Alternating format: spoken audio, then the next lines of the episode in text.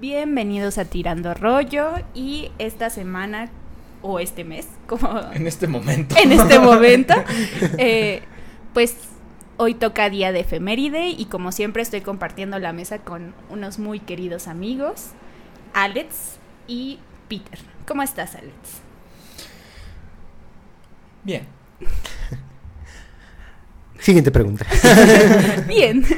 Estoy muy bien, estoy muy feliz de estar en esta tarde lluviosa con ustedes, escuchando algo como podría haber sido un libro, pero es este a Penny. Entonces, si están este escuchando esto mientras está lloviendo, sírvanse un café y siéntanse, oh, sublime, café y libros, café y Penny. Café y Penny. ¿Y tú cómo estás, mi querido amigo Peter? Bien, todo bien. eh, igual como dice Alex, como dices tú, pues cada fin de mes hacemos este, este teatro de la efeméride y me encanta porque eh, la dinámica de narrar, tanto para nosotros como para el público, se me hace muy linda, muy, muy interesante todo este gesto cultural y es muy bonito, ¿sabes? ¿Y tú cómo estás? Sí, pues yo estoy como un poco ansiosa como de contarles de este personaje y pues Ansiosa de que no puedes esperar o ansiosa de que te da ansiedad. creo que ambas. creo que ambas, pero Oh, pues Neptuno. oh, Neptuno, sí. Pero pues bueno, este el día de hoy, como siempre, traemos como un personaje o un hecho histórico. En esta ocasión es un personaje y es una mujer. Este, ya tuvimos primero niño, niña, niño, ahora toca niña. Cumpliendo la cuota. Cumpliendo la cuota, exactamente. Te faltó toser.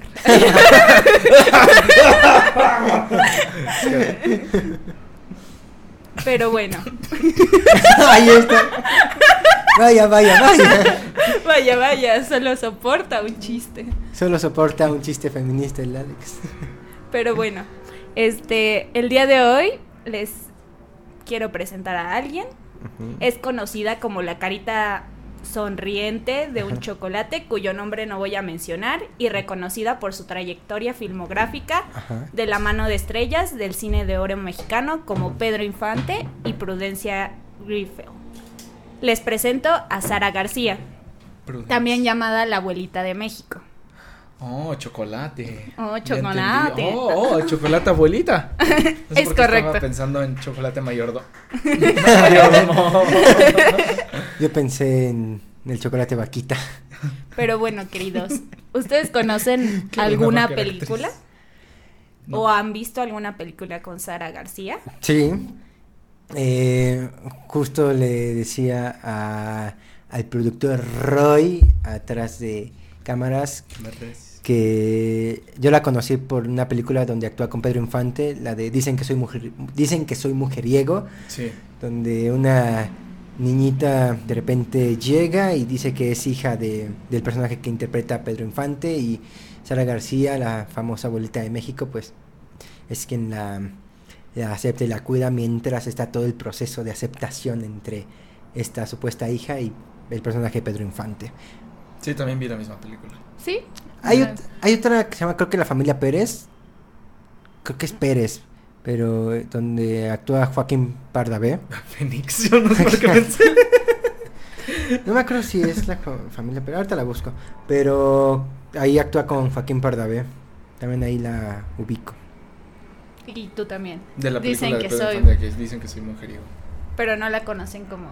No he tenido el placer de conocerla en persona. No, no puedes, amigo. Ya después- Ya murió. Cuando te- finalicemos la temporada vamos a sacar una ouija con para Juan López Moctezuma, Doctor Atl, todos, todos ellos.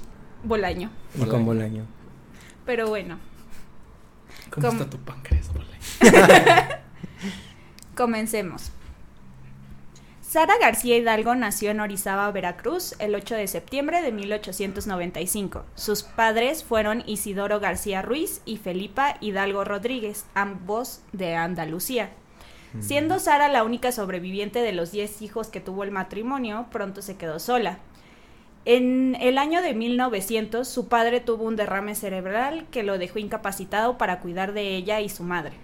Sara tuvo, Sara y su familia se habían mudado en ese entonces a Monterrey, pero debido a la situación de su padre se fueron a la Ciudad de México para internarlo. Lamentablemente, después falleció.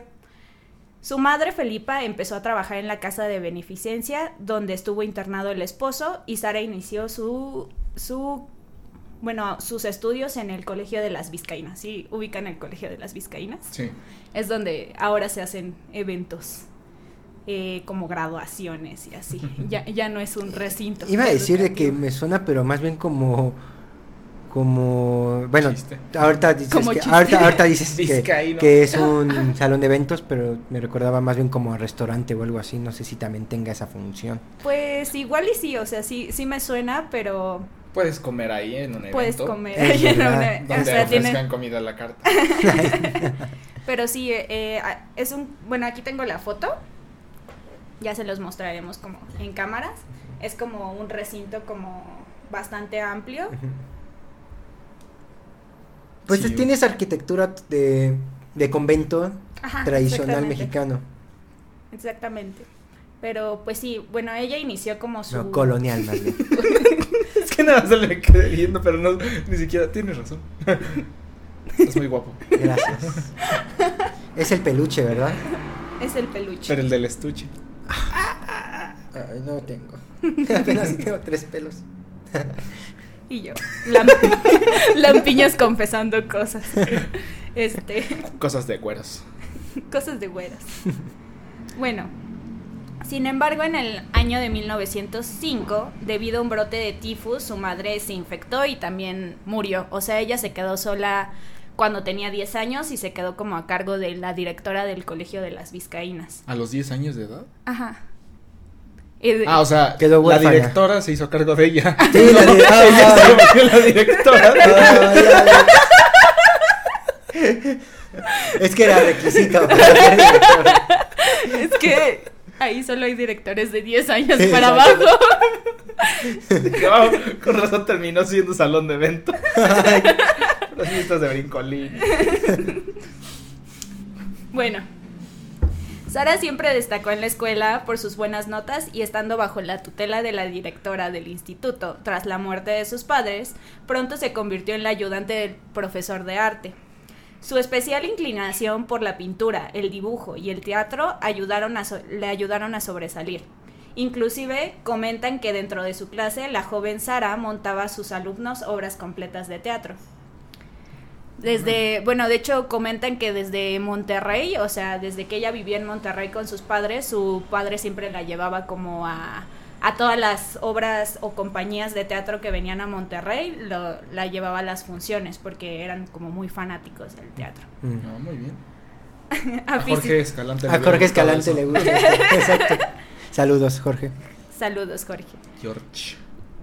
Aficionada u obsesionada por la actuación, también se escabullía para ver tras bambalinas las producciones de Azteca Films, que en ese Órale. tiempo estaban eh, a cargo de Mimi Derba, que era una exalumna del mismo colegio de las Vizcaínas. De hecho, esta Mimi Derba fue una actriz del cine mudo en México, muy importante. Ella fue de las pioneras en traer el cinematógrafo a, a México.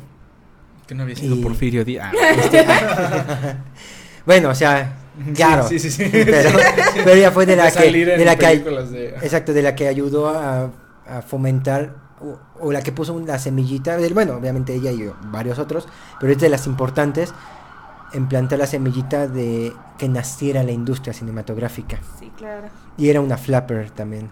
Ey. Bueno, todas parecían flappers en ese tiempo. No sé si han visto una foto de Sara García joven, pero también es como muy estilo flapper. Claro, ya las pondremos ahí en el... Ya se las En ponemos Elige. ahí. Pero bueno, eh, Mimi Derbe estaba a cargo como de esa producción y era exalumna de ese mismo colegio donde ella se Mm. convirtió posteriormente también en maestra. Mm. O sea, le ofrecieron una plaza así como de haces muy bien tu trabajo de ayudante, te vamos a dar una plaza también de maestra de arte, ¿no?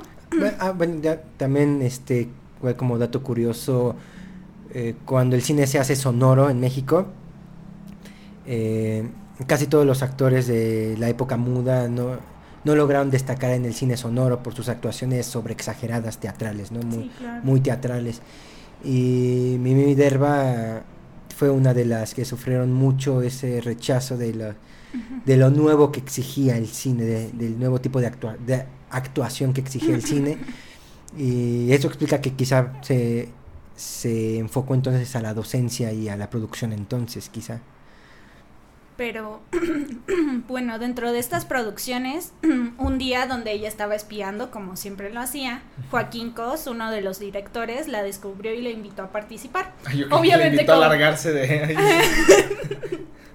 Obviamente, Joaquín obviamente como becaria, porque pues no le pagaron nada, o sea, no hubo paga alguna, pero fue una de las primeras películas que presentó y fue sin, bueno, cine silente en 1917. ¿Cine qué? Silente, o Ah, sea, sin lente. o sea, sin lente y yo así de... Espera, ¿cómo, ¿cómo lo hacen eso? Se llamaba teatro, ¿no? Qué, va- qué vanguardista. Desde entonces había gente pretenciosa en México.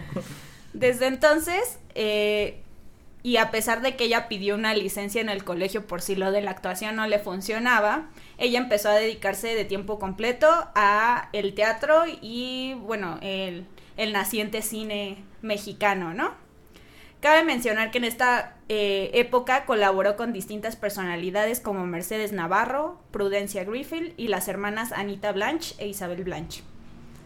Su vida como actriz la llevó a distintos lugares y fue precisamente en la compañía de Mercedes Navarro donde conoció a Fernando Ibáñez, con quien tuvo una hija quien nombró María Fernanda. Aunque su matrimonio con Ibáñez terminó porque le engañó básicamente Ibáñez, Porque mexicanos. porque mexicanos, Hombre. porque soy mexicano. Porque hombre. Este, ella rápido regresó a los sets y a las grabaciones, aún después y aún después de terminar su relación con Ibáñez, ella cuidó de él en sus últimos días y Órale. tiempo después también la hija que tuvieron el matrimonio falleció, o sea, No. básicamente su vida es como una tragicomedia.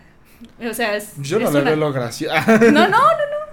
No, no. O sea, tragicomedia, bueno, el término tragicomedia viene más bien como de todos lo confunden como que es cómico, pero pero no. pero no, o sea, tiene que ver como que eh, lo importante es como lo que está en medio, o sea, siempre se cuenta como una historia de Lineal. de Principio a fin. de principio a fin, pero lo importante en las tragicomedias es lo que está en medio y todos los obstáculos que hay en medio, o sea, ese es como el concepto de tragicómico.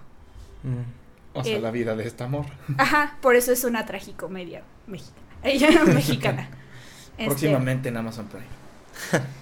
Este, pero sí, básicamente, pues, pues lo que muchos biógrafos o personas que han hecho artículos posteriores a Sara García mencionan justamente que, o sea, como que siempre la narran desde el sufrimiento, ¿no? O sea, y que tiene que ver mucho con el papel que representó también para las películas del cine de oro mexicano, pero siempre la cuentan como de, desde, ay, pues se quedó huérfana y aparte, pues la engañaron y aparte se le murió la hija y es como de, vaya, Pero hey, era pero, una actriz.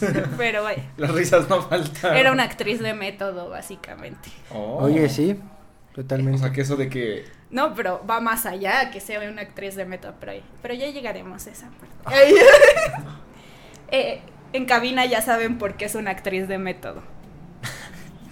¿Ah, sí? Sí, no, en serio. Oh, vaya. Pero bueno, ah, un poco de la filmografía que tiene Sara García, no vamos a mencionar todo porque hizo entre papeles chicos y grandes 157 películas. Ay, güey. pues, Este, una es en defensa propia, que son más fue de las la que hizo Heath Ledger. Bueno, es que se yo- bueno, es que falleció. Ella también. Ella también, no veo el Pero, problema. pero falleció más joven. ¿Ella? No, Todavía más. Ledger. No es excusa. si, si era tan bueno, ¿por qué se murió? Estaba triste, amigos. Y si era tan bueno, ¿por qué estaba triste? no, no es cierto, no es cierto. Saludos a Heath Ledger. Disfrutando con Bolaño. Con Bolaño. Con Bolaño y el cáncer de páncreas. Nos van, nos van a jalar los pies en la noche. Bueno, una.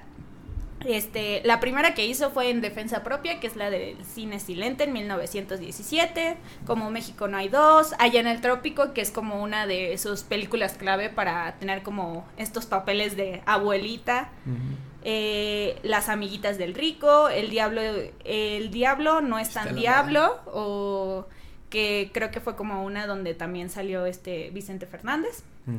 Este, dicen que soy mujeriego, como ya mencionaban aquí los queridos.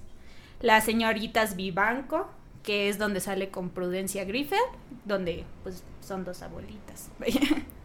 los tres García, los dos apóstoles y bueno, hay muchas más, ¿no?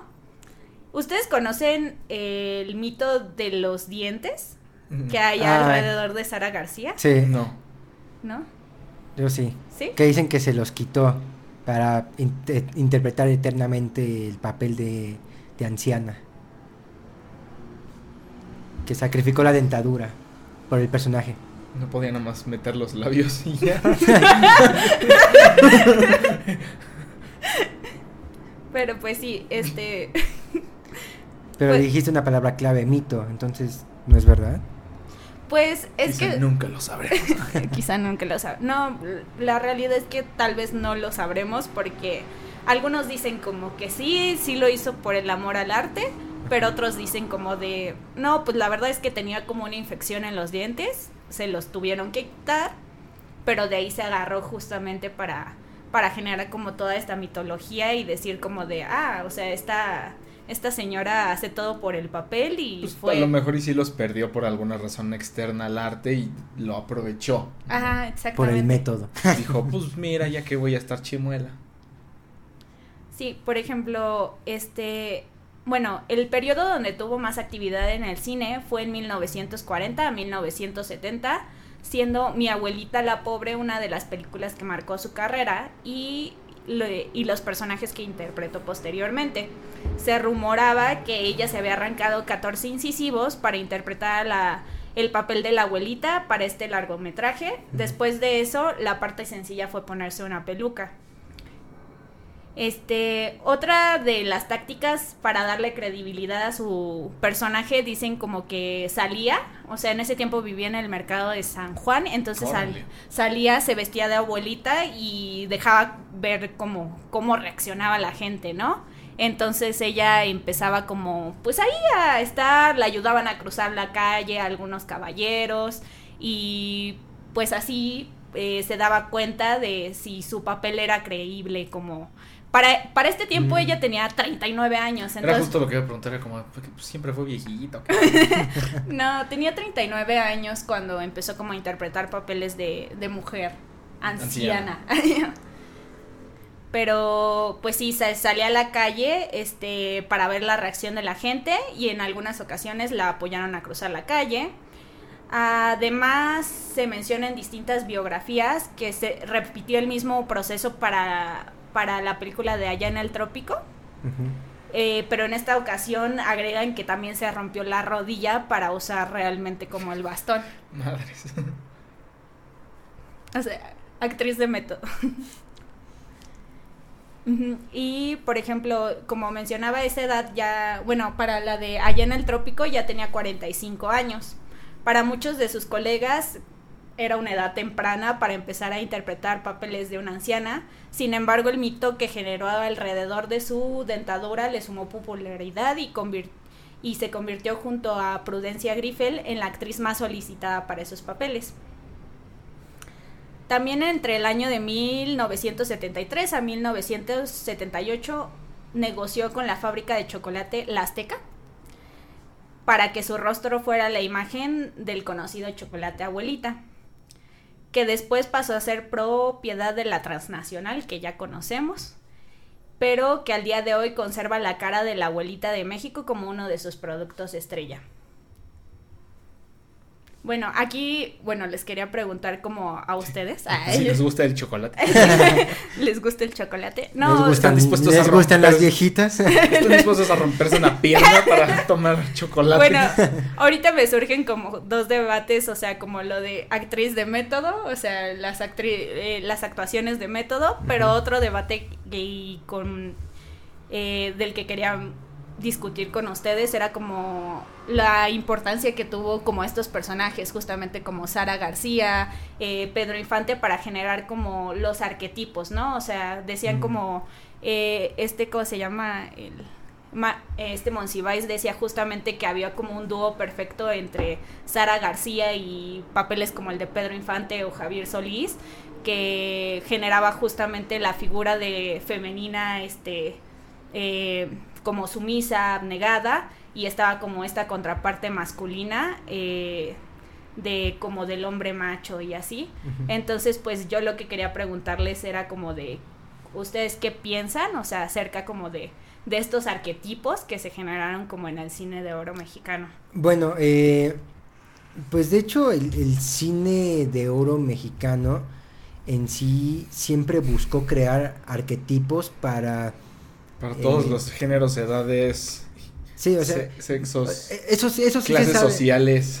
Es que se buscaba, eh, o sea, el cine fue una gran herramienta para, digamos, educar a, a- a las personas, educar a la gente. Y no solo educarlas, sino este, hasta que, hasta que, hasta que sintieran un tipo de afinidad al, a lo mexicano. Que es básicamente justo, eh, eh, ajá, de que vieras la película y dijeras, ah, nomás sí soy, ¿no? Este, Exacto. y sucediera como con justo todas las clases sociales, ¿no? De que podría ser rico o pobre y ver una película justamente, ¿no? De Pedro Infante, de Mario Moreno y saldría un personaje con el cual te podrías sentir identificado. Totalmente. Y es que el cine mexicano estuvo en verdad saturado de, de crear y de meterlo así a la fuerza. De que la gente en verdad se sienta identificada con lo Bueno, que no a estaba la fuerza observando. tal vez, ¿no? Suena muy fuerte que lo hicieron a la fuerza, pero sí lo Pues la hicieron industria... muy... Lo, Muy marcada. lo, Muy este, lo, ajá, lo, ah, ¿cómo decirlo? Fomentaron bastante. Por ejemplo, el Indio Fernández, eh, parte de, de su obsesión de, de retratar ese México rural de charros y de indios, este, fue a propósito de para que se para que se sintiera una identidad nacional de lo que se veía a través de las pantallas. Y quieras o no, la gente se identificó mucho y en su momento funcionó, pero algo que se critica mucho de, de esa época del cine de oro fue precisamente que creó arquetipos demasiado arraigados en la cultura que nos siguen hasta el día de hoy. Eh, el hecho de que sigamos pensando que, que el, el, el estereotipo de macho sigue siendo igual todavía la figura del charro incluso, o de, sí, de- del hombre bigotón, de, ranchero. de ranchero, el hombre bigotón con su sombrerote. Y la figura del indígena sigue siendo vista como esta parte, este, este, soy pobre, pero no me importa porque yo soy bien humilde y soy feliz en, en mi humildad. Eh, y soy bien trabajador, además. Eh, todo eso se encargó mucho la industria cinematográfica de fomentar y que se y que se esté esa idea arraigada en- culturalmente. Sí, por ejemplo, bueno, yo me ponía a pensar justamente más como en el caso de los papeles femeninos, este, y pues algo que se critica justamente mucho en la actualidad como del cine mexicano es que tiene como figuras femeninas muy marcadas, que sería como Fame Fatal, como María Félix, o, o justamente mujeres sumisas y abnegadas, que puede ser eh, pues justamente las abuelitas, las madres, como todos estos papeles que se generaron son arquetipos, ¿no? De cómo tiene que ser como la madre mexicana, cómo tiene que ser una, cómo son las abuelitas tiernas, ¿no? Inclusive en algunas entrevistas mencionan que que cuando interpretó la, me parece que la de Allá en el Trópico, o sea, eh, justamente es como un papel contrario a lo que se tiene como de la dulce abuelita de, de esta Sara García y era como una abuelita, bueno, como una señora muy, muy grosera, muy déspota. Entonces, como que generó justamente en los fanáticos como de Sara García, así como una controversia, así como de, pero ¿por qué? O sea, si la acabo de ver justo en, no sé, en otra película y era una anciana súper dulce y así, y que a veces justamente, inclusive arquetipos que ella, que se generó con ese mismo personaje, pues rompen y causan como mucha controversia, ¿no? Pero no sé, a la fecha sigue como arraigado también en el en los papeles femeninos como toda esa parte de sumisión. Pues eh, te digo, el cine mexicano, eh, yo mencioné los casos de el macho y, el, y eh, la figura indígena eh, representados en la pantalla grande, pero claro, este, las figuras femeninas igualmente eran figuras demasiado sumisas. Eh, ahora trato de recordar una de Silvia Pinal con Pedro Infante, en donde ella eh, tiene muchos lujos y este Pedro Infante no carece de esos lujos, pero el final se ve una sumisión bien, bien marcada de, de Silvia Pinal ante la figura macha, pero honrada de, Pedro Infante. Porque hay que ser machos, pero honrados, ¿no? Claramente, o sea, ponen un buen ejemplo, según, ¿no? Pero, pero también hablando solamente del personaje, quizá el público también lo veo como el caso de del que hace el este, ¿cómo se llama el de Harry Potter? Ah, Daniel Radcliffe. De Daniel Radcliffe. Ese Radcliffe. Men, ese men, pues a la gente le cuesta mucho trabajo, me da cuenta que le cuesta mucho trabajo sacarlo del papel de, de mago, de, de, niño de Harry Potter. O sea, ven una película y es como, ah, vamos a ver la del Harry Potter. O sea, se siguen refiriendo a él, se siguen refiriendo a él como el Harry Potter cuando ya, ya dejó ese papel, ya marcó y, no. Bueno, eso pasa también por el tipo de comercialización que se le dio. Lo mismo pasa con Entonces, este, el Ayagut del Señor de los Anillos, con Hugh Jackman con Wolverine. Con... El Ayagut y eh, Daniel Radcliffe. ¿Quién eres tú? ¿El Ayagut? Ajá, exacto. El actor que interpretó a Anakin también ya nadie lo saca de ese papel. O sea, sucede con varios personajes por la cantidad de también de fomento de, comercialización que se le hace a un personaje. Exacto. Daniel Radcliffe fue Harry Potter por cuántas películas y cuánto dinero ganó y cuánta cuántas cuántos pósters con sujeta como con los lentes de Harry Potter nos imprimieron, ¿no? Sí, claro. sí, luego es raro verlos sin lentes, ¿no? Exacto, entonces sí, y hay varios personajes del cine mexicano que que pues están siendo retratados de, de una manera y que hasta la fecha siguen haciéndose, ¿no? Y, o incluso se van como adaptando, ¿no? De decir, ahora ya no es de que tenga sombrero y bigote, simplemente ahora ya nada más se viste con traje y corbata, pero sigue siendo lo mismo, ¿no? Y ahora ya no se viste indígena, pero se viste con estas, este, túnicas de jerga de, para lavar ropa, ¿no? o sea, se van justo yendo como que moldeando, adaptando. Sí, pues justamente, bueno, algo que, bueno, citando como a la misma Sara García, eh, dice que a ella siempre le gustó participar en comedias, pero que a los directores les le encantaba ponerla en papeles donde era como justa la madre abnegada, la que lloraba por los hijos. Cuando los hijos se van es una como también de sus películas más famosas. y que también las marcó mucho como justamente este papel de madre, abuelita. Y dice, siempre he sido actriz de comedia y mis mejores triunfos los conseguí en papelitos ligeros con un toque sentimental.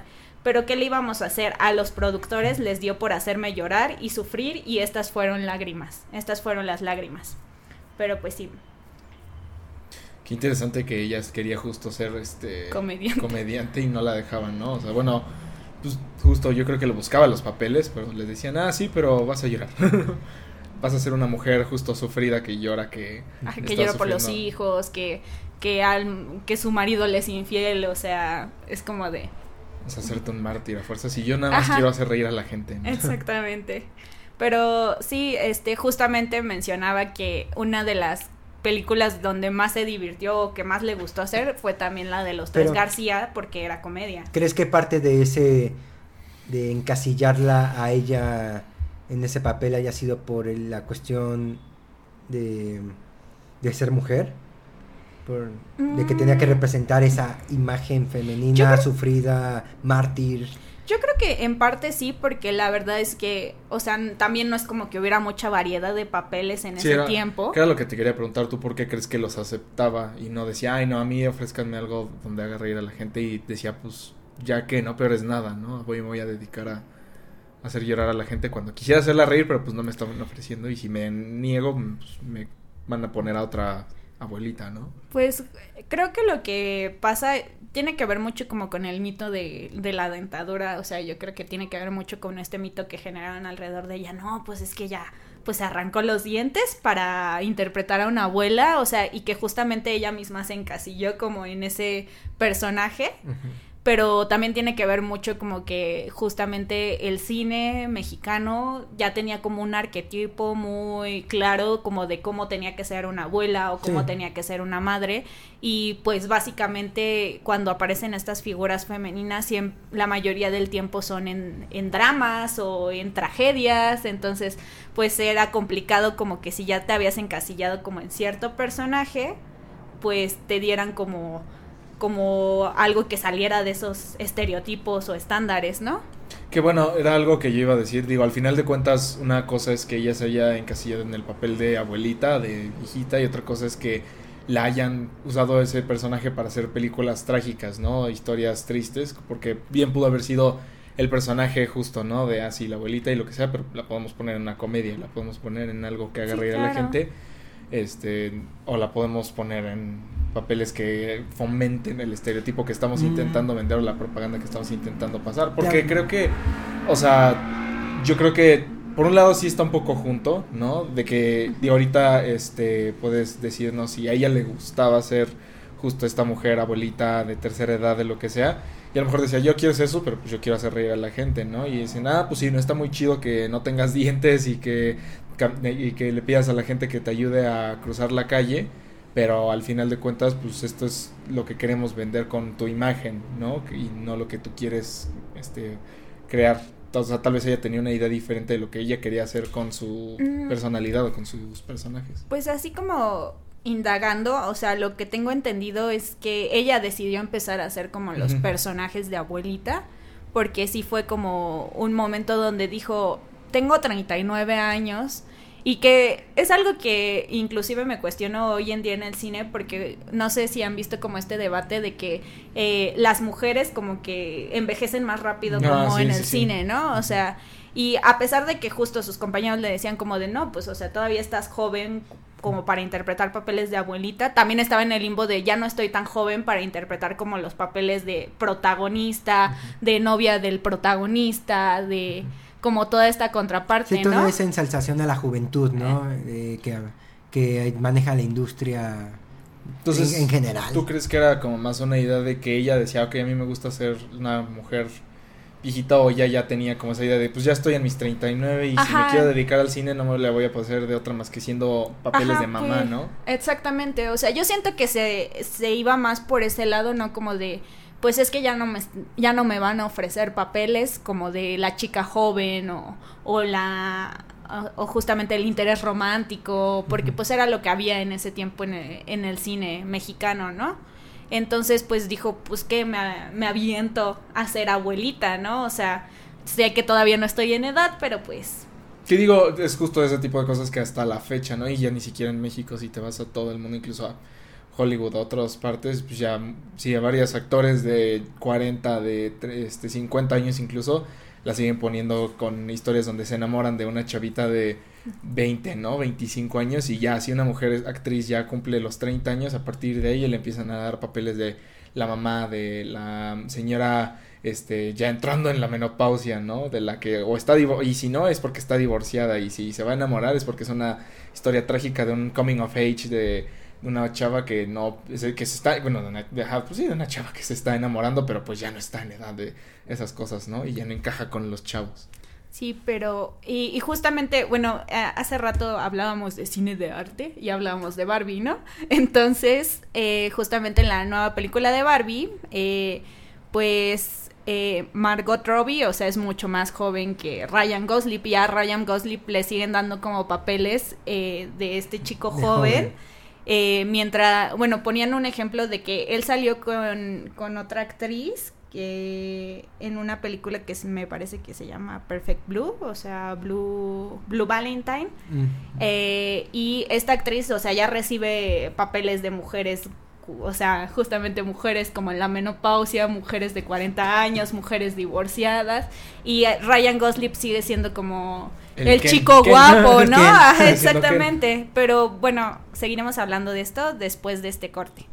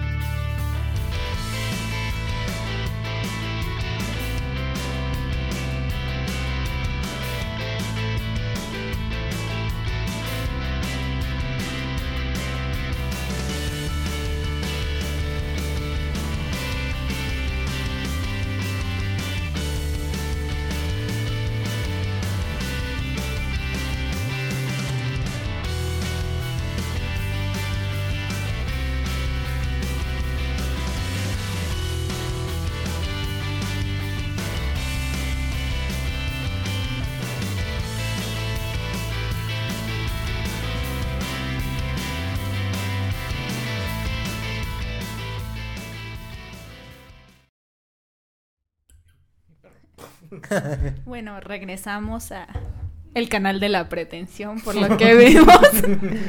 este, El pero día que traiga flores en la cabeza y un poncho, me dices, pretencioso. hermano, con eso ya me mataste todo, hermano. Pero Ya. como, bueno, si no se han dado cuenta, el amigo de acá trae una bella pipa. Para los que nos escuchan a través de Spotify y Anchor, exactamente, nuestro querido O Apple Podcast. o Apple. Podcast, nuestro querido amigo Alex tiene una pipa estilo Gandalf. y está apagada, es- eso lo hace más pretencioso. Pero bueno, continuemos. Eh, retomamos. Estábamos justamente hablando como de que justamente en el cine, eh, bueno, ya pasaba en, desde el cine de oro mexicano, pero también en el cine actual, o sea, eh, la, digamos, la vigencia de la juventud dura menos como en las mujeres que en los hombres. Pero pues, bueno, hemos comentado mucho. Alex y yo, ¿tú tienes Yo- algún ejemplo? ¿Cómo te Pues, no, por, por ejemplo, Pues perfecto, Peter. Este, pues continuemos. eh, No se olviden. no, pues, por ejemplo, o sea, varias actrices que fueron muy famosas, destacadas por su belleza eh, juvenil, se, me he dado cuenta que se pierden mucho, o sea, de, de pasar en grandes estelares, luego se son absorbidas por papeles menos rimbombantes. Por ejemplo, eh, esta ah, es Nicole Kidman, es una de ellas, por ejemplo, o sea, en su juventud, o sea, fue muy muy sonada y conforme va, va creciendo, este igual va, eh, cada vez la veo o se ve menos en papeles más estelares, ¿no? Creo a, que, por a ejemplo, esta, eh, ¿cómo se llama la, la de Friends? Esta Jennifer Aniston. Jennifer Aniston, creo que es un Bueno, otro ejemplo. O sea- no ha envejecido ni un día, creo. Pero, por ejemplo, o sea, de, de haber sido una actriz muy solicitada en Hollywood y de ser una actriz Sí. con papeles muy relevantes, ha Digo- pasado igual a ser otra actriz, este, Haciendo el paréntesis, papeles lo- menos. yo creo que lo mismo le está pasando a esta Amy Adams y Anne Hathaway. Que Amy Adams, por cierto, hizo hace poco una serie muy buena que se llama Sharp Objects ¿Esa está en HBO? en HBO. También, aunque también podríamos decir, por ejemplo, también me viene el caso de Catherine Zeta-Jones. eh, u- eh, en los 2000 fue, fue muy, muy, muy solicitada por su belleza y su juventud y ahorita creo que ha sido muy re- relegada. Y es que los papeles femeninos, pienso que, sí, o sea, son muy, Limitados. este, no son limitados y, y Fugaces. la frase, fugaces, la frase de, ahorita es tu época porque en dos, tres años va a venir otra. Entonces, y los hombres, pues no, les si- siguen teniendo papeles o relevancia en papeles. Sí, con el caso de Al Pacino, de... De este Brad Pitt, de este Tom Ajá, Cruise, de, de este... Leonardo Tom de DiCaprio. Leonardo DiCaprio, o sea... Y Ellos... esos nada más son los gringos, porque si te vas aquí todavía Ujú. más. Mm. Que bueno, le aplaudo algunas cosas a México porque hay actrices y actores mexicanos que, como que yo supongo que también por su influencia que tienen en el medio que creó nuestro querido Emi, este Azcárraga, pues han Ajá. podido agarrar y decir, ay, no, este papel se lo quieres dar a una actriz joven, no, dámelo a mí. ¿no? Que ya tienes 40 años, me vale, ¿no? Yo tengo mis contactos y todo. Es aplaudible porque, este, es- digo, al final de cuentas una mujer que tiene sus influencias aquí en México. Pues así, pues, María Félix es el- la que me viene directo a la cabeza de que neta se metió en la industria a tener un poder de ella misma, sobre ella misma y sobre María Félix. Como cuál va a ser el destino que va a tener María Félix, el que yo decida, tal cual. Pero tuvo obviamente que pasar por muchas cosas para llegar a ese poder de su de su persona y de su personaje.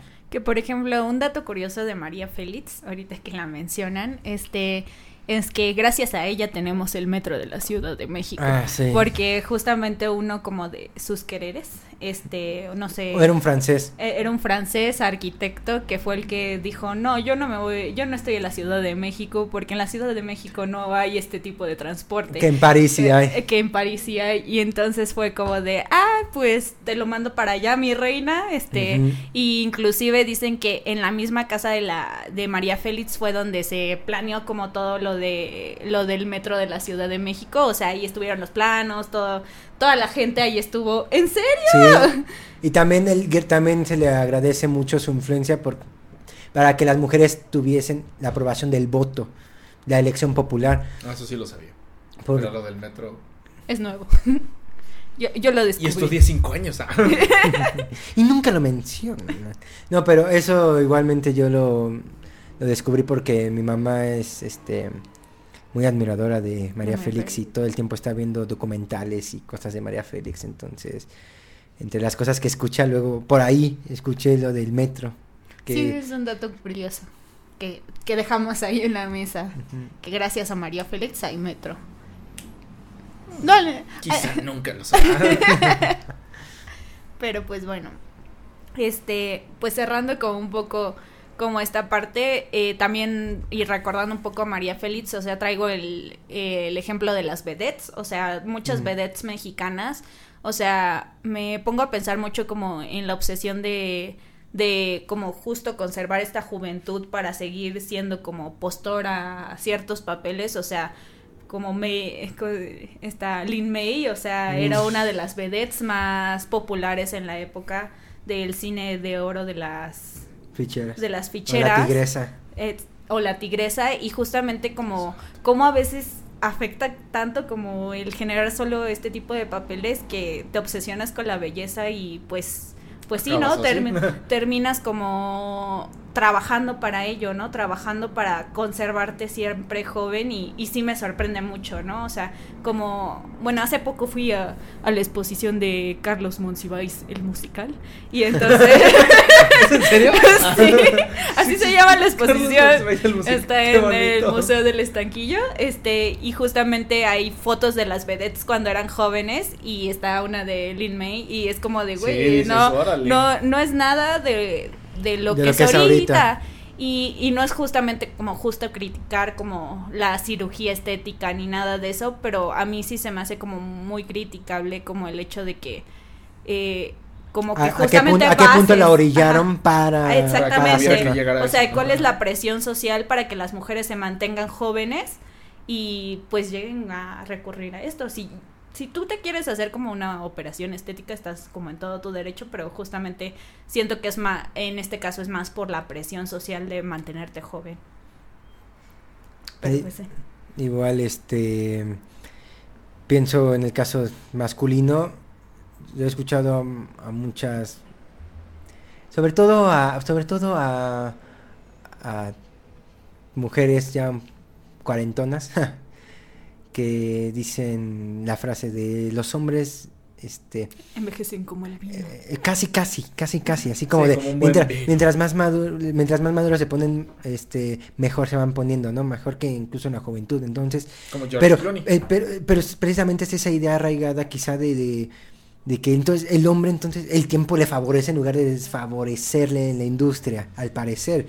Porque ya ves, este, y no solo con los hombres maduros de 40 o 50 años, hasta de- cuando ya llegan a los 30, es como, es como otra edad de oro para los actores treintones. Ajá. A- ahorita, ah, justo a, creo que es a Ryan Gosling, a- al Capitán Evans. América, Chris Evans, vi, vi, vi en Facebook que varias, varias amigas, Jr. Omar Chaparro. varias, me acuerdo que vi que varias amigas compartieron un video de esos que ves en Facebook de, Chayanne. De comparación, ¿no? De actores en sus 20s y en sus 30s y 40s, ¿no? Entonces es como, de, uff, se puso más bueno, uff, está más Pues rico. a ¿no? qué Pues también. George Clooney. Sí. Entonces, Pierce entonces es el ejemplo de que el hombre entonces no debe tenerle, el hombre masculino no debe tenerle miedo al envejecimiento en la industria porque se va, le va a favorecer realmente. Al menos que termines muy mal como este John Travolta, pero Otro, güey. Bueno, o como este o como es Axel Rose, al menos que me la Ándale, termines muy exacto. así que que bueno. Que te que contamos, ¿no? Digo, hay casos como Nicole Kidman que. Eh, por ejemplo, también hace poco vi, o sea, pensando como en eso que decías, hace poco vi una película donde sale Julianne Moore. Este, y justamente la película se trata como de que ella, pues está casada con un, un viejo Liam Neeson, este, Ah, y entonces eh, ella se encuentra como con una joven y piensa que, que su esposo la está engañando, ¿no? Entonces contrata a esta joven que es básicamente prostituta, con este dama de compañía y le dice, Sí, no, que es pues... Seyfried. Ajá. Eh, y dice, no, pues seduce a mi esposo para ver si me está engañando, ¿no? Y entonces, pues esta morra pues empieza según a seducir al esposo.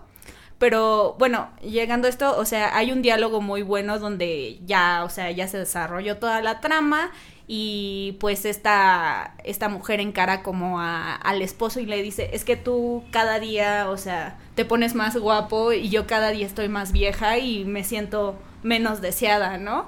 Entonces, sí es como también como esta crítica, esta parte como de que sea en el cine o en la vida, o sea, también eh, la mayoría del tiempo, no sé, pasa mucho esto como de que, ay, este, no, pues la dejó por una más joven y, y sí te pone a pensar mucho como qué valor le dan como a la juventud femenina y, y cómo a los hombres no les afecta como tanto este factor de la juventud, que al contrario es como de, ah, tiene más experiencia, se ve más guapo, y mientras las mujeres, mientras pierden su, su estándar de eh, calidad para los ojos. Para la mirada masculina. Eh, para la mirada masculina, social, etcétera. sí. está muy chida la película. Ya también ya la Sí, está muy buena. Pero me, me, está gustando mucho cómo esta efeméride nos está haciendo eh, eh una, una tormenta de ideas reflexivas.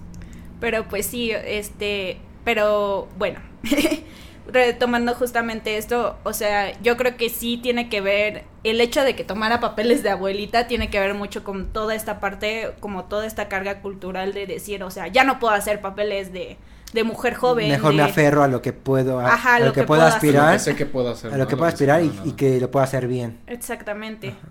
Y, y, justamente sigo aceptando estos papeles porque son los papeles que me van a dar. O sea, no me van a ofrecer el, el interés romántico de, de, la del novia protagonista, exactamente, o no me van a ofrecer un papel donde la mujer sea protagonista y sea una mujer madura, que recientemente, afortunadamente, o sea, el cine cada día ha, abierto la brecha para hablar de historias de mujeres en la mediana edad que era algo que tal vez antes no se hacía o eras muy joven o eras muy muy vieja y interpretabas con otros papeles pero se está abriendo como esta de ser como la Lolita a ser la mamá. Se, extrapola exactamente. Y creo que recientemente como que ya hay más apertura a, contar este tipo de historias o sea donde eh, hablamos de la mujer de la mediana edad pero sigue cayendo a veces en estereotipos de la mujer divorciada este como toda esta parte, ¿no? Pero pues es una buena abertura. O que está afrontando su menopausia. Exactamente, entonces sí es como de... Que también hay películas que no caen en eso. Claro. Hay sus excepciones, pero mucho de esta apertura también viene como justamente con estos arraigos, ¿no? Pero pues bueno, pasemos a otra parte del efeméride. Y bueno, eh, sinceramente, cuando empecé como a investigar la efeméride, sí fue como de... Eh, porque yo quería hablar algo de la comunidad LGBT, ¿no? Entonces dije, este, busqué así como personajes mexicanos importantes para la comunidad LGBT, ¿no? Y me salió Sarita García y yo dije, ¿por qué Sarita García, no? Entonces, pues, eh, bueno, de hecho hasta le puse como esta parte, le puse compañeras y no amantes, porque la historia siempre se encarga de decir, eran muy amigas. Ah, claro. ah, Este, y bueno, al final de su vida, la que se quedó a su lado después de un encuentro espontáneo fue Rosario González Cuenca, quien fue su amiga de la infancia. Mm.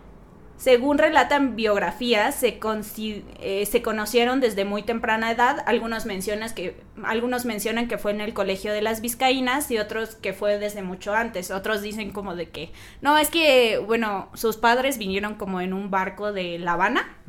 Y dice, ahí conocieron como a los papás de esta, este, de esta Rosario. Y tenían una Rosario de un año. Y pues la, la mamá de Sara venía embarazada, ¿no? Y dicen, y se volvieron a reencontrar en el colegio de las Vizcaínas. Pero, ¿será cierto? ¿Será, no será cierto? ¿Quién sabe? Pero nunca, lo sabremos. nunca lo sabremos. Pero algo que sí es un hecho es que fueron compañeras en el colegio de las Vizcaínas y que después de que ella terminó su relación con Ibáñez, ellas se reencontraron eh, después de que Sara se concentrara, bueno, se concentrara en su carrera como actriz, pues sus caminos se separaron. Y cuando ambas estaban por entrar a los 30 se reencontraron eh, libres de compromiso e inclusive vivieron varios años juntas en la colonia del Valle. Valle, eh, Vaya, Que por cierto, en la colonia del Valle también en su cocina hizo un comercial de salsa. ¿De salsa? Eh, de salsa. ¿De, de salsa picante o de ah, salsa de baile? salsa picante. Tal vez las dos. Las dos. es que bailaba salsa mientras Aunque hacía ¿cómo el comercial. anunciarías una salsa, el baile de la salsa? O sea, No, ¿qué la salsa? Te apuesto, apuesto que en verdad, y no es patrocinio, pero apuesto que algún comercial de la costeña de tener algo así de sus... Exacto, pero era salsa. estoy- Sí. Creo que sí era el de, de la costeña la salsa, pero nunca lo sabremos. Aquí no decimos marcas. Oh, rayos, este... Por ahora. Por ahora.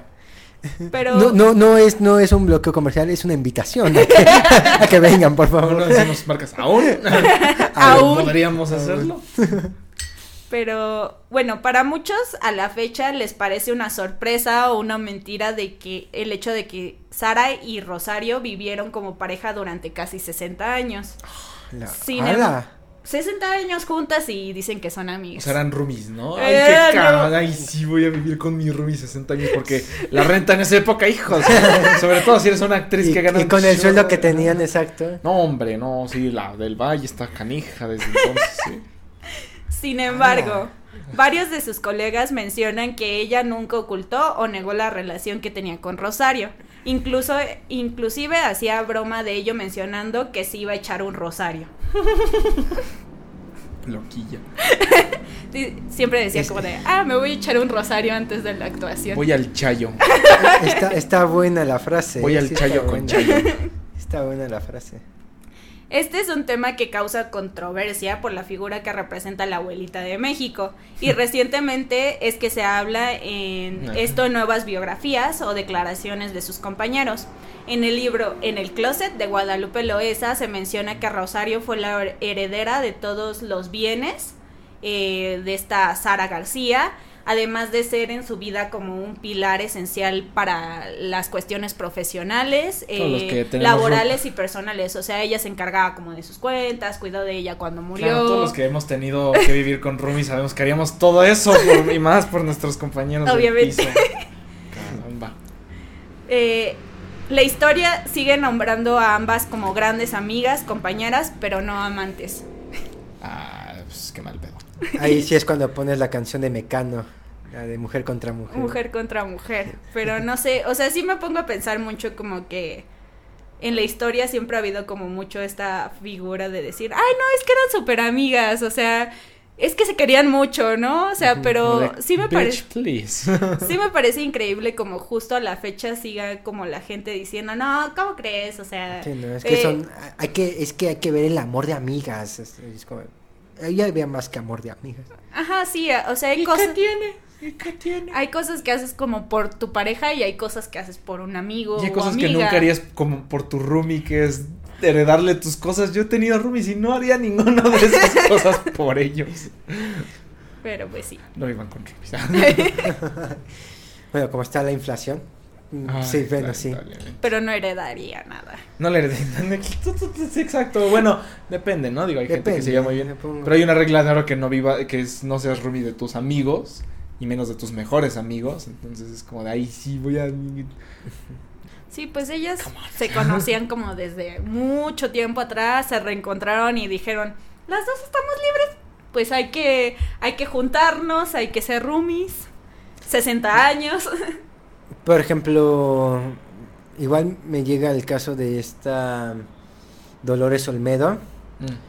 eh, que igualmente por hasta la fecha, o sea, la gente sigue diciendo como de es que era muy buena amiga de sus amigas, y era como es como de De Frida Kahlo, de ¿no? Frida Kahlo, de con esta Ay, Dios mío, esta cantautora mexicana se me fue el nombre, Chabela Vargas, con Ajá, Chabela de Vargas Chabela también, Vargas. entonces Es que como- son, son muy buenas son- amigas. Fue muy amiga de sus amigas. entonces, Que es muy fuerte porque aparte es, mm, bueno, o sea, sí está, no, no diré que científicamente comprobado, pero sí hay más aceptación como el, digamos, de los gays que de las lesbianas. O sea, la comunidad lésbica sigue siendo como más negada. todavía un poco más. que- Ajá, exactamente, que la comunidad gay. Sí, incluso inc- ni siquiera está tan romantizada en el mismo cine que como con los hombres, ¿no? O sea, hay más películas de hombres, vamos a decir, ¿qué, qué tantas películas se te ocurren de mujeres que se aman y qué tanto te puedo decir, ay, secreto en la montaña, ¿no? Y todos, Mm. oh, sí, sí, sí, sí. Bueno, la vida Mira, de trae Adele. su, su Ah, chamarra de secreto en la Es montaña. cierto.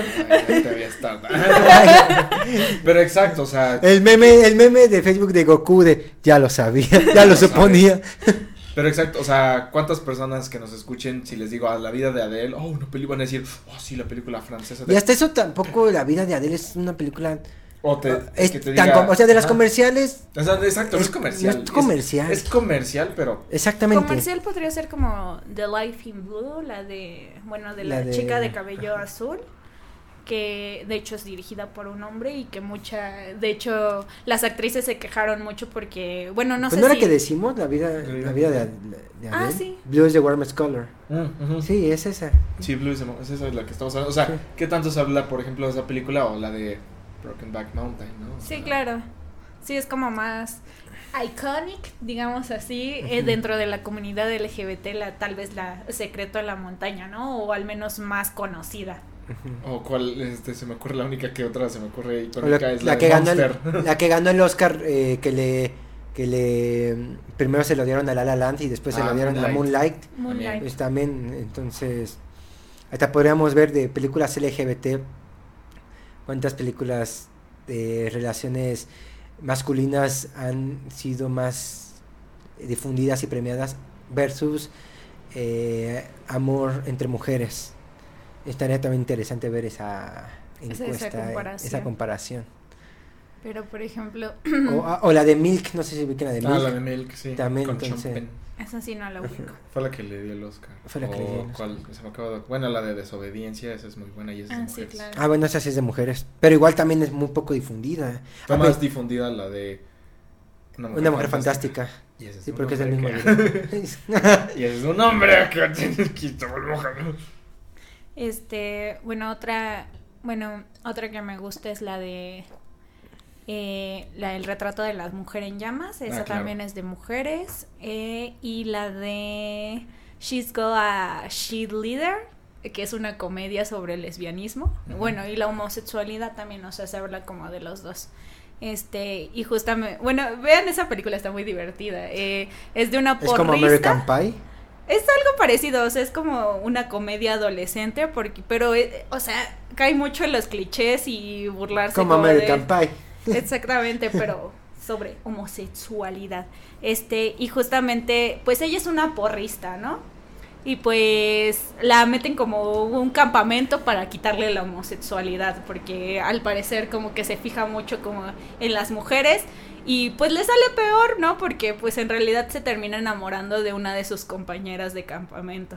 Entonces si no sabía que era lesbiana, ahí se dio Se cuenta que era Ay. lesbiana. yo ahorita cómo se llama esta película Dios mío a ver si ahorita puedo buscarlo en internet pero ha- hace que como medio año un poquillo más en Netflix vi una película con mi mamá una película española basada en hechos reales de la primer pareja lesbiana que se casó en España teniendo el matrimonio homosexual ilegal, siendo ilegal. Y es que una de ellas se disfraza de hombre toda la vida y, y viven en un pueblo en España. Y ¿Y una de ellas era beisbolista? ¿O no, es otra? no, Ah, por- es no, canadiense, ¿no? eh, no sé, pero No, es que me estoy esta película además se desarrolla como en los 1910, 1900 y tantos. O sea, a principios del siglo XX, muy a, muy a principios del siglo XX. Y, y- pero lo interesante es que, y, y al final de la película pasan las fotos reales de, de, estas, de esta pareja y de cómo por muchísimos años su pareja afuera de la casa vestía siempre como hombre, siempre, nunca salió de, de la vestimenta masculina porque solamente así se pudieron casar, hicieron fraude, bueno, o sea, eh, dieron papeles falsos para poderse casar y los casó la iglesia y todo eso. Y varios años después se enteraron que que habían hecho fraude y, y los estaba y las iban a enjuiciar y se llevó a juicio. Está en Netflix la película, ahorita no me acuerdo el nombre, a ver si ahorita lo, lo busco. Pero, pero igual está muy buena. Y, pero me he dado cuenta que igual esta película casi no ha sido difundida.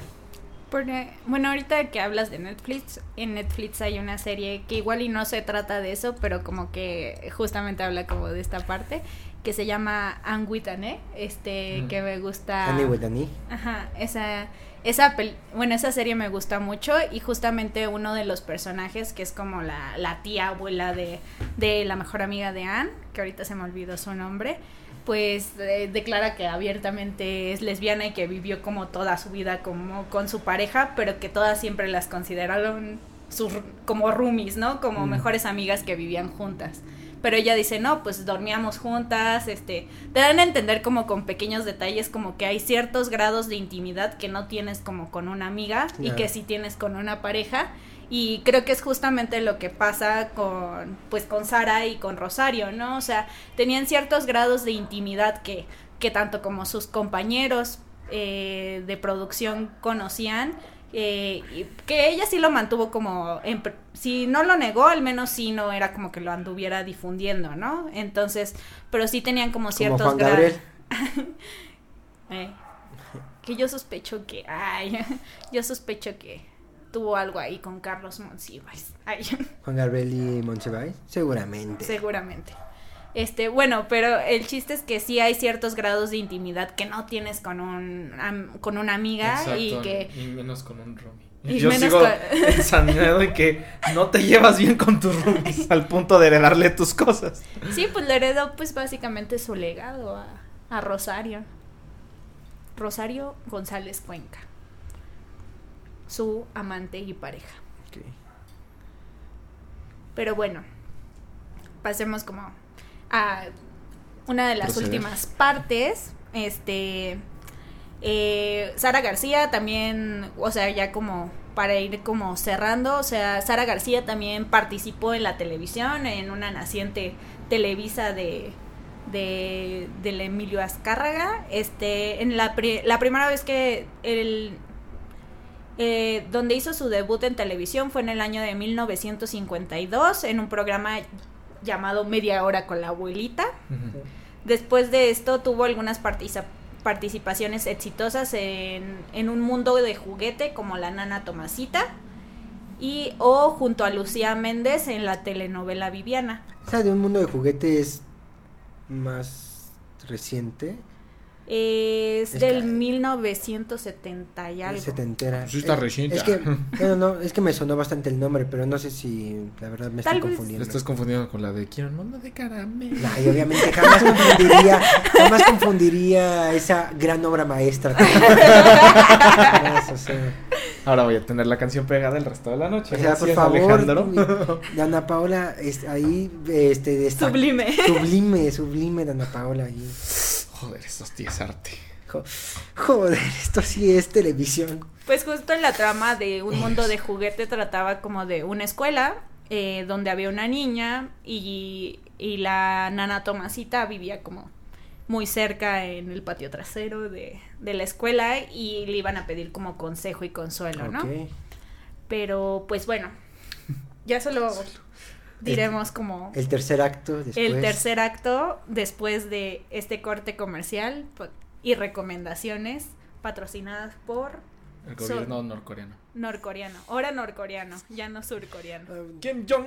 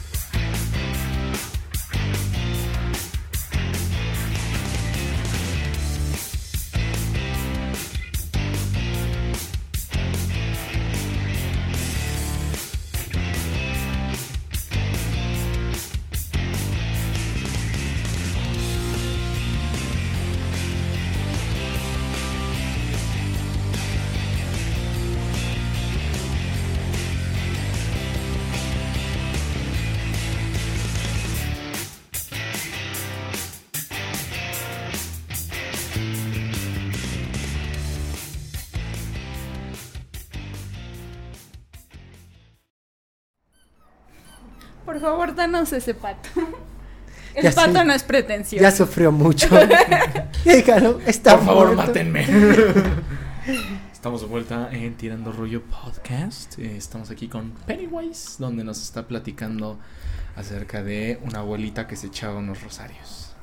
Sí, se echaba sus rosario. Se echaba sus rosarios. Se echaba para rosario. quitar el estrés Muy bien, de la actuación.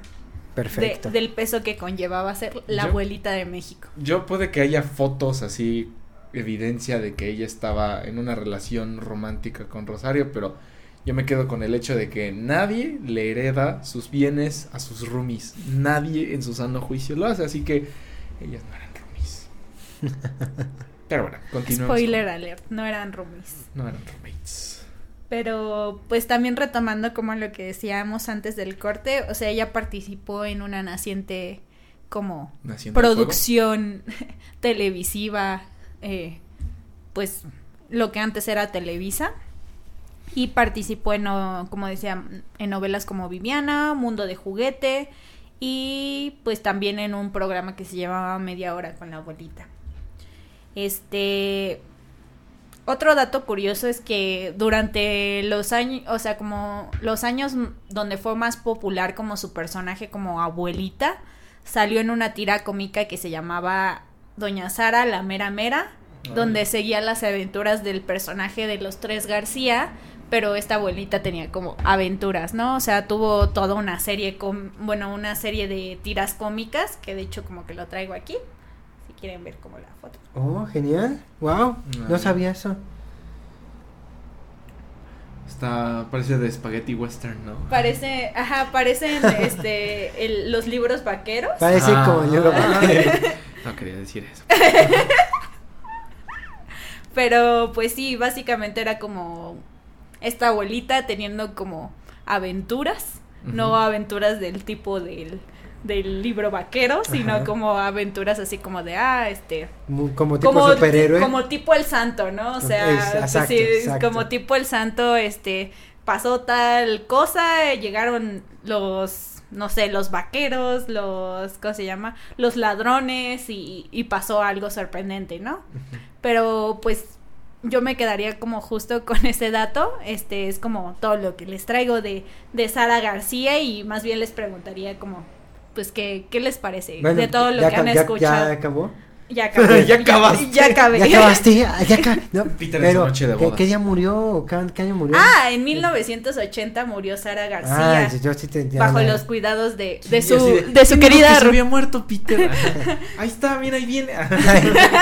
Sale igual como Moctezuma. Ah, bueno, murió en el año de 1980 bajo los cuidados de su querida Rumi Rosario, Mm, Rosario González Cuenca. Wow. Y después heredó como todo su legado a su Rumi.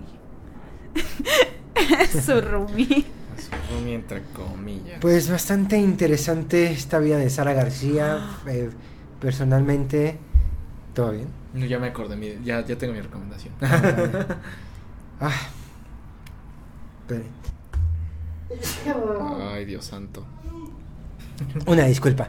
Eh, personalmente ignoraba la vida Del- la eh, sexual abuelita. de la, La vida sexual. Oh, ignoraba lo de los rosarios. No sabía que a los No sabía les que decían le chayo. encantaba este tener rosarios en su vida, pero la verdad lo ignoraba. Eh, fue bastante interesante saberlo y, lo, y que tuvo una serie de cómics, también fue muy interesante. Sara García es quizá uno de los personajes más aclamados del cine de oro, una figura icónica nacional eh, al nivel de Pedro Infante y de María Félix. a- a- Al nivel de ser el chocolate abuelita. Final de estar en un chocolate y que spoiler para la próxima efeméride también vamos a hablar de una mujer que está en un proyecto, pero eso les estoy adelantando mucho. Ajá, ajá, ah. Este, pero bueno, entonces, eh, esta, pero curiosamente pienso, creo que la figura de Sara García, eh, no sé si es porque algunas generaciones ya no se acercan tanto al cine de oro mexicano, no, no lo sé, pero siento que es una figura que ha ido perdiendo un poco de, De peso en de, México. de peso en México. Y está muy, muy chido que hayas escogido a Sara García y nos hayas enseñado un poco, no solo a nosotros, sino a la audiencia, poco de su vida y de, de sus obras. Qué, qué chido justo que la hayas escogido y eh, es como tú dices, ¿no? El personaje de ella sigue ahí inmortalizado en el producto, pero pues qué chafa que ni siquiera la misma empresa ahora que está de moda justo ponerse la bandera arcoiris, no, por ejemplo, no, pues, no están patrocinando para que se investigue más acerca de su historia, ¿no? claro. Que puedan agarrar y sacar a los de, ah, sabían que esta parte de ser la imagen de abuelita era una actriz que de y X, Y y Z que tenía una Ronnie llamada Chayo, ¿no? Y este no, y que pudieran justo, no en el tono de comercializar con ella, pero ahora sí que de fomentar la, la imagen, ¿no? Como si Ajá. fuera el bebé Gerber también, que lo, Ah, claro. este, que es una imagen que explota, que tiene una historia de trasfondo.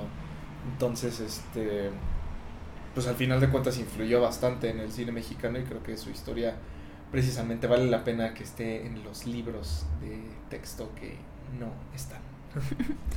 Sí, y justamente como que, eh, o sea, la verdad sí, sí fue como googlear al inicio justamente como decir, ah, este, ¿qué personaje es parte de la comunidad LGBT? Y me causó mucha curiosidad decir, ¿por qué Sara García, no?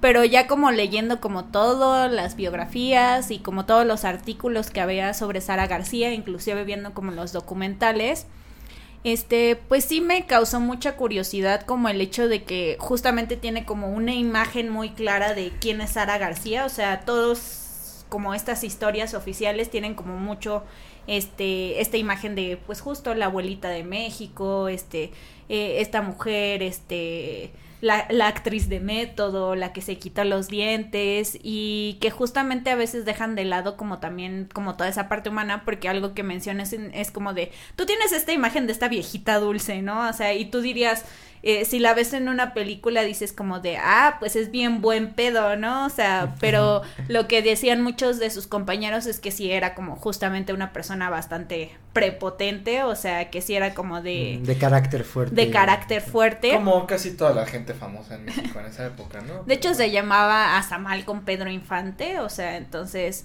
fue, pero sí, que justo Sara era como, mm, ve- ajá, como un tanto grosera como con la gente que trabajaba, ¿no? Y entonces justo me causó curiosidad como eh, hay una figura muy clara de cómo es Sara, o sea, es el arquetipo de la abuelita dulce y que en realidad pues la persona es otra otra cosa completamente diferente, ¿no? O sea, con todos sus matices grises, cla- Bueno. claros, oscuros, Tuvo una vida bastante complicada. complicada, o sea, Sí. fue huérfana a los 10 años. eh, Se convirtió en directora de una escuela. ¡Qué responsabilidad! Eh, haber sido criada justamente por una directora y, y, que, y que la vida la fue orillando a, a un medio en el que quieras o no, o sea, dejar de romantizar también la vida artística como, como una vida de ensueño rosa, pues no, eso no es verdad. O sea, es una industria muy pesada, muy violenta, muy eh, agresiva con los cuerpos, con las orientaciones sexuales. Es una industria muy agresiva y que si no encajas, este Te sacan. te sacan. Entonces, pues supo armarla, eso sí, bastante bien. Yo me acuerdo que, de hecho, yo conocí a Sara García precisamente por el mito. ¿La conociste? Ay. La conocí. Sí, Bolaño me la presentó. no me sorprende. Eh, pero, o sea, yo, yo escuché por primera vez el nombre de Sara García porque mi abuela... Esa mi ab- pretenciosa. El de la- No, es que continúa. Este. Tu mi, abuela. mi abuela ma- eh, paterna siempre veía mucho cine de oro. Y, bueno, veía mucho cine. Mi abuela veía mucho, mucho cine. Le encantaba el cine de terror, me acuerdo. Y mi abuelita, su ritual de todos los domingos, bueno, de todos los días, pero yo la veía. Era echarse un rosario. Era, era comprarse una Coca-Cola de lata o de vidrio, un Carlos V y ponerse unas cinco o seis películas Ah, ya- ya consecutivas habías- todos los Ya días. habías, ya habías contado esa historia. Sí. Ah, en uno de esos sí, justamente. Creo que En el justo la de Moctezuma, ¿no? Moctezuma Supongo. contaste eso, sí. Oje, no me acordaba. Pero bueno, entonces este me acuerdo que a- mi abuela fue la que me dijo el mito de Sara García de, ay, es una actriz que se tumbó los dientes para ser viejita eterna. ¿qué- ¿Y cuánto control tenía para que le duraran Carlos V cinco películas? Ay, bueno, se compraba varios Carlos V. o sea. Ah, ok. y dije, no, está Una. Pero Vi- sí. Y vivió 100 años, entonces la fuente de la vida eterna es el Carlos, Carlos y la y Coca-Cola. la Coca-Cola. Y- y, cine de terror. Cine de terror. Ay, pues ahí lo tienen, muchachos. Esa es la. Pero pues sí, o sea, me gusta mucho justo hablar como de cine mexicano. Este, eh, también lo traje porque así conocí a- al buen Pitingui, así, Mm, por, por cine mexicano. Yo creí que con Rosario. Ah. Yo, órale. Órale. Fiestas tan interesantes. No, o sea, lo justamente empezamos a hablar por cine mexicano de Pedro Infante, Es precisamente. Y pues la verdad es que a mí siempre me ha gustado mucho, o sea, me trae como muchos buenos recuerdos porque me remonta cuando era niña y veía películas con mis papás. Este, y justo veíamos mucho a Pedro Infante, a el, bueno, ahí, este, Cantinflas. a Cantinflas, a Moreno, este, y pues justamente, tal vez en ese momento no le había dado la importancia al personaje de Sara García, pero pues la realidad es que aparecen muchas de las películas del cine de oro mexicano, y por eso también quise traerlo a la mesa. Mm. Alex. Creo que. Bueno, yo ya había cerrado mi comentario con, con esta parte. Este, gracias y no por volverme a planeo, decir y no otra. planeo decir nada más. Eh, repito, eh, creo que, digo, era un personaje que yo no tenía tan en cuenta que existía, o sea, sabía que era esta actriz que estaba, que salía en la película Pedro Infante, justo porque yo también tenía como ese mismo estilo de ver películas con mi abuelita de Pedro Infante, de Mario Moreno, y pues tristemente era como más el interés de, ay, es Cantinflas, ay, es Pedro Infante, ay, es el hombre, y ya de repente es como bueno, pero esta actriz justo, ¿no? Que sale aquí, quién era, quién, quién salió, y pues, vamos, o sea, fuera de eso, de la parte del chocolate, creo que sí es- lo ves y, deci- y sí le cambia mucho la, la imagen de, de todo.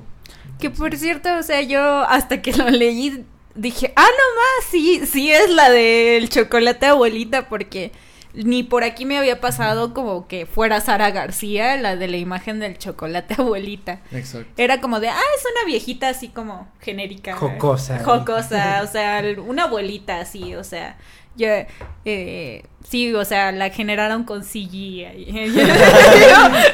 Maquillaron a Scarlett Johansson, la viejita, y No, o sea, sí pensé que era como una imagen precreada y nunca pensé que fuera justo una, una, no una persona. renderizada con Reino. Ah, Pero pues sí. ese chiste. Wow. Pero bueno, este, creo No sé que si ¿Quieras decir algo más o comenzamos a cerrar? Este, no, pues eh, empecemos a cerrar. Yo creo que deberíamos empezar con las recomendaciones. No sé si ustedes ya tengan como sus recomendaciones. La- las mías son dos películas. Una es la aclamada conocida American Beauty de Sam Mendes con el Kevin Spacey. Descanse en paz su carrera actoral. este... pero como persona que se vaya al demonio. Exactamente. Y eh, la otra es una que es de Michael, creo que es Michael Haneke, este, que se llama La pianista o la maestra de piano. Mm. Es este, creo que es francesa. Aquí la tenía. Y está también muy buena. Y es este.